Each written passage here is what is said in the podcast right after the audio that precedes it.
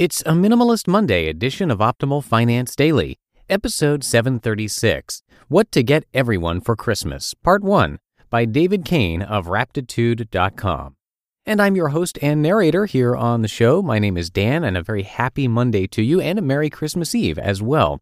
This is where I read to you each weekday, even holidays, from some of the best personal finance blogs on the planet. And before we get into today's content, have you subscribed to our other four podcasts? We cover personal development and productivity, health and fitness, business, relationships, and much more. Simply search for Optimal Living Daily wherever you're hearing this show to find all of our shows. For now, let's get right to our post as we optimize your life. What to Get Everyone for Christmas, Part 1 by David Cain of Raptitude.com. Every Christmas, after the initial flurry of present opening, we'd toss all the paper into the biggest box we could find. Sometimes the cat would make a bed of it, and she seemed pretty comfortable. So when I'd walk down my back lane to learn what toys other kids got, I'd imagine gathering every family's paper in one giant pile and jumping into it like raked up leaves. If the homes on our little street would have made a pile the size of a minivan, then the entire city's paper would surely make a pile the size of a small office building. You could jump from a plane into it and be fine. Each city in Canada would contribute another building sized pile every year until you had an entire city of crumpled gift wrap. The paper from the US would make it 10 or 12 times larger. A decade's worth would be unimaginable. It occurs to me only now that the gifts that came in that paper would make an astronomically larger heap, an entire Death Star of toys and kitsch, having come at a cost of about $5 trillion. Gradually, I began to realize that while having new toys is a wonderful feeling, nothing was quite as wonderful as unwrapping them. The high topped out in the morning hours and wore off faster each year. By January, our family's joy level was always about back to normal, maybe a little lower, and the decorations and ads that were still around by that time only made me sad it was over. The new stuff was still around, but it was no longer so new, and Christmas didn't leave me with the net gain it seemed to promise.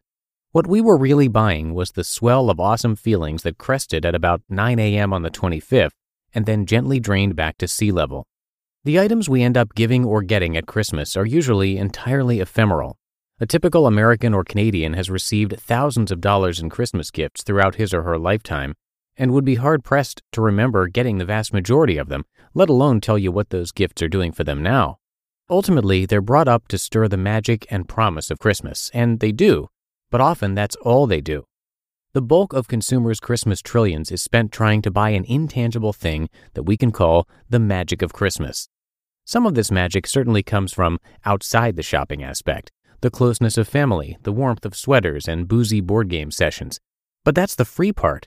The vast majority of the spending arises from chasing the ecstatic feeling of Christmas morning one felt as a child, even if you're grown up now and only want it for your children. The rest of the year, we would call this feeling abundance. It's not a feeling particular to Christmas, but for a lot of kids, Christmas morning represents the abundance feeling at its peak concentration. The first days of summer break gives a similar high, but it's spread over a much longer period, and so it's never quite as dazzling. There is also a minor spike in the fall, the evening of Halloween. In each case, the abundance feeling is glorious but fades quickly. I don't want to dismiss the lasting meaning of this magic or these gift opening experiences. Some of my best memories are of those glowing days surrounding my childhood Christmases, but the gift receiving part was absolutely central to making those days glow for me, and I think this is true for almost every child. Experiences of abundance are intoxicating and unforgettable, and we seek them everywhere in life. But for many of us, we never find them so dependably as we do at Christmas. There are ways to create abundance that are far less costly than through traditional Christmas shopping, though, and which keep it going much better. Only later in life would I start learning to get that abundant feeling from simple luxuries like walls, socks, food, and visits with loved ones, and would it appear more evenly throughout the year. Gifts that give. Christmas gives most generously to those who are doing the selling. The vast majority of everyday people are on the losing side of the enormous exchange of value that takes place during the holidays. As nervous as the word inflation makes people, cash itself does a much greater job at retaining its value than most of the stuff we spend it on, and this is doubly true at Christmas. The holiday mallgoer typically trades money for things whose value fades much more quickly, and never had as much to begin with. Imagine buying an investment that's almost guaranteed to lose half its value in 24 hours. That is the range of investment quality we're talking about for most of the shopping that goes on in December.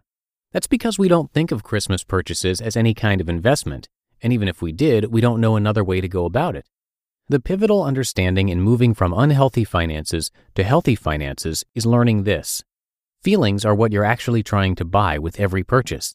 Every thing we want amounts to a feeling we want, and so everything we buy amounts to an attempt to buy a source of emotional experience, even if we don't realize it. This is true throughout the year, but at Christmas in particular, we open our wallets out of conditioning and momentum rather than a clear minded reflection on the real value gained for either ourselves or the recipient. When you feel like you're buying abundance, it seems like you can never buy too much. In terms of the joyful feelings and quality of life we're actually seeking with our purchases, there's a vast range in return on investment. Some people make terrible investments their whole lives by making purchases that are enormously expensive, give only a few moments of pleasure, and come with a bag of potential health and social issues. Hard drugs and prostitutes, as an extreme example.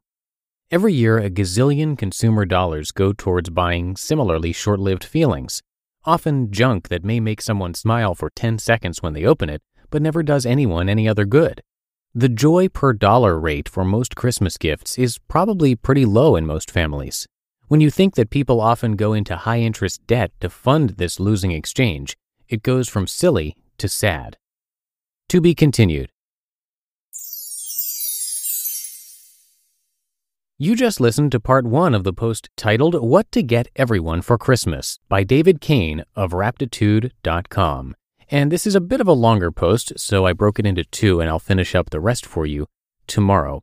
And before we go, if you haven't done so already, please do check out our other podcasts, which cover a wide range of topics. Uh, we narrate a lot more blogs for you to help you optimize your life in many different areas. So to find all of those shows, just search for Optimal Living Daily wherever you're hearing this and be sure to click subscribe. And that'll do it for today. Thank you so much for being here and being a subscriber to this show. And I'll be back with you tomorrow to finish up this post on Christmas Day. So I'll see you there, where your optimal life awaits.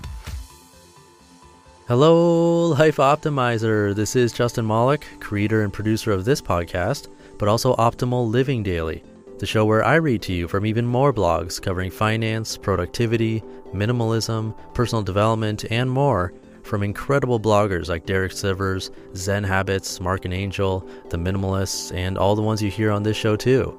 So if you enjoyed today's episode and like taking amazing blogs on the go, come on over to Optimal Living Daily and subscribe to that one too. And together, we'll start optimizing your life. You've been listening to Optimal Finance Daily. Be sure to hit the subscribe button to stay up to date on each new episode and head to oldpodcast.com. That's O L D podcast.com for a free gift as well as more actionable tips and resources to help you maximize your potential. Thanks for joining us and remember, your optimal life awaits.